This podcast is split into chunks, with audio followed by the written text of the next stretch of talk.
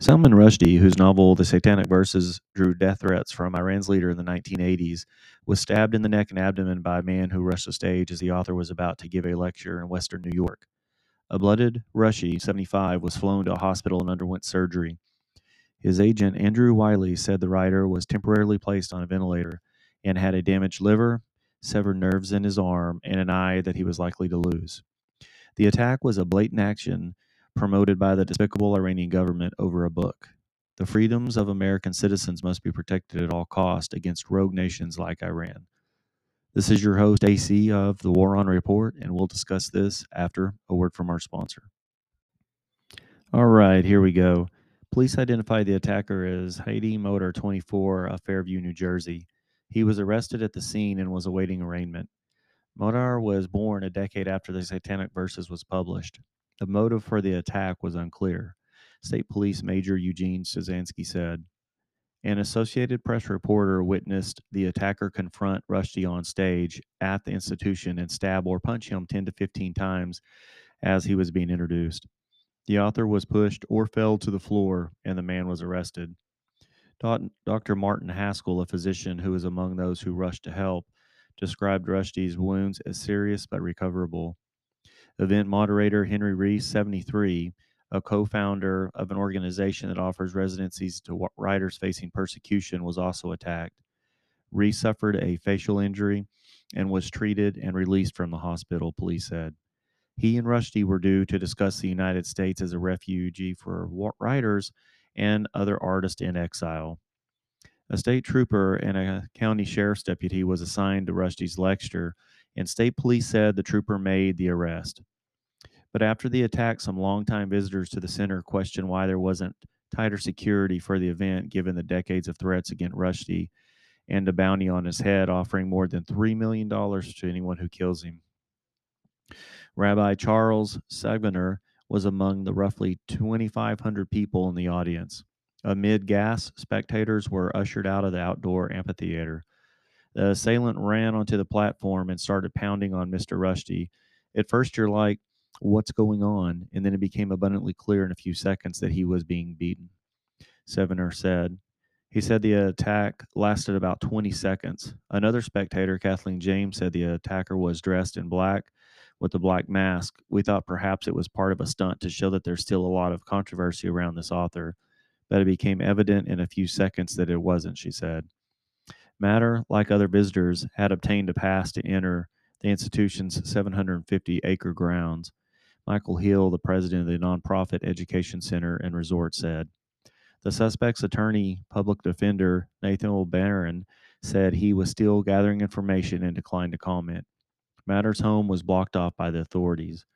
The stabbing reverberated from the tranquil town of Chautauqua to the United Nations, which issued a statement expressing UN Secretary General Antonio Guterres' horror and stressing that free expression and opinion should not be met with violence. From the White House, National Security Advisor Jake Sullivan described the attack as reprehensible and said the Biden administration wished Rushdie a quick recovery. This act of violence is appalling, Sullivan said in a statement. We're thankful to good citizens and first responders for helping Mr. Rushdie so quickly after the attack and to law enforcement for its swift and effective work, which is ongoing. Rushdie had been a prominent spokesman for the free expression and liberal causes, and the literary world recoiled at what Ian McEwan, a novelist and Rushdie's friend, described as an assault on freedom and thought and speech. Salman has been an inspirational defender of persecuted writers and journalists across the world, McEwan said in a statement. He is a fiery and generous spirit, a man of immense talent and courage, and he will not be deterred. PEN America CEO Suzanne Nossel said the organization didn't know of any comparable act of violence against a literary writer in the U.S. Rushdie was once president of the group, which advocates for writers and free expression. Rushdie's 1988 novel was viewed as blasphemous by many Muslims who saw a character as an insult to the Prophet Muhammad, among other objections. Across the Muslim world, often violent protests erupted against Rushdie, who was born in India to a Muslim family. At least 45 people were killed in riots over the book, including 12 people in Rushdie's hometown of Mumbai. In 1991, a Japanese translator of the book was stabbed to death, and an Italian translator survived a knife attack.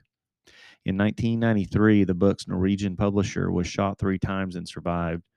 The book was banned in Iran, where the late leader, Grand Ayatollah Ruhollah Khomeini, issued a 1989 fatwa, or edict, calling for Rushdie's death. Khomeini died that same year. Iran's current supreme leader, Ayatollah Ali Khamenei, has never issued a fatwa of his own withholding the edict, though Iran in recent years hasn't focused on the writer. Iran's mission to the United Nations did not immediately respond to requests for comment on Friday's attack, which led to an evening news bulletin in Iran state television. The death threats and bounty led Rushdie to go into hiding under a British government protection program, which included a round the clock armed guard. Rushdie emerged after nine years of seclusion and cautiously resumed more public appearances, maintaining his outspoken criticism of religious extremism overall. He said in a 2012 talk in New York that terrorism is really the art of fear. The only way you can defeat it is to by deciding not to be afraid, he said. Anti Rushdie sentiment has lingered long after Khomeini's decree. The Index on Censorship, an organization promoting free expression, said money was raised to boost the reward for his killing as recently as 2016. An Associated Press journalist who went to the Tehran offices in the 15 Khordad Foundation which put up the millions of dollars of bounty on Rushdie, found it closed Friday night on the Iranian weekend. No one answered calls or its listed telephone number.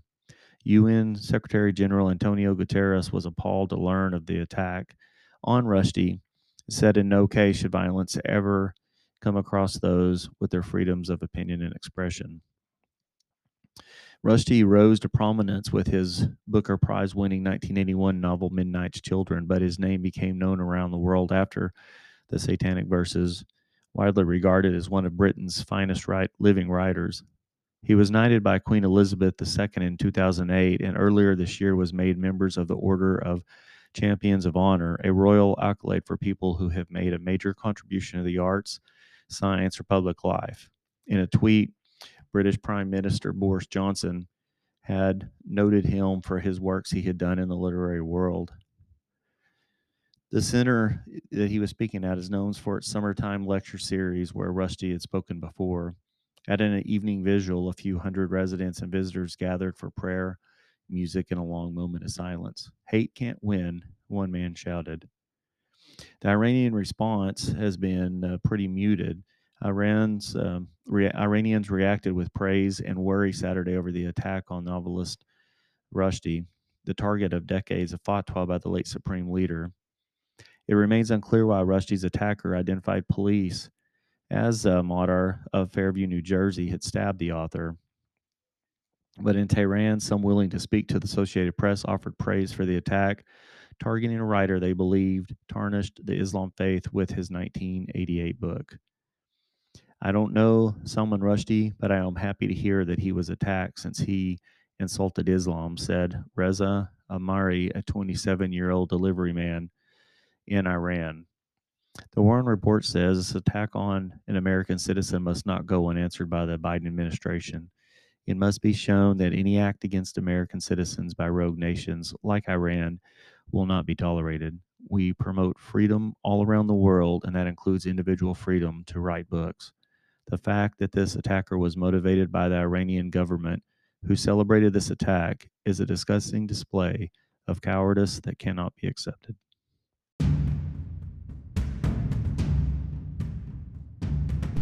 This will bring us to the end of the episode.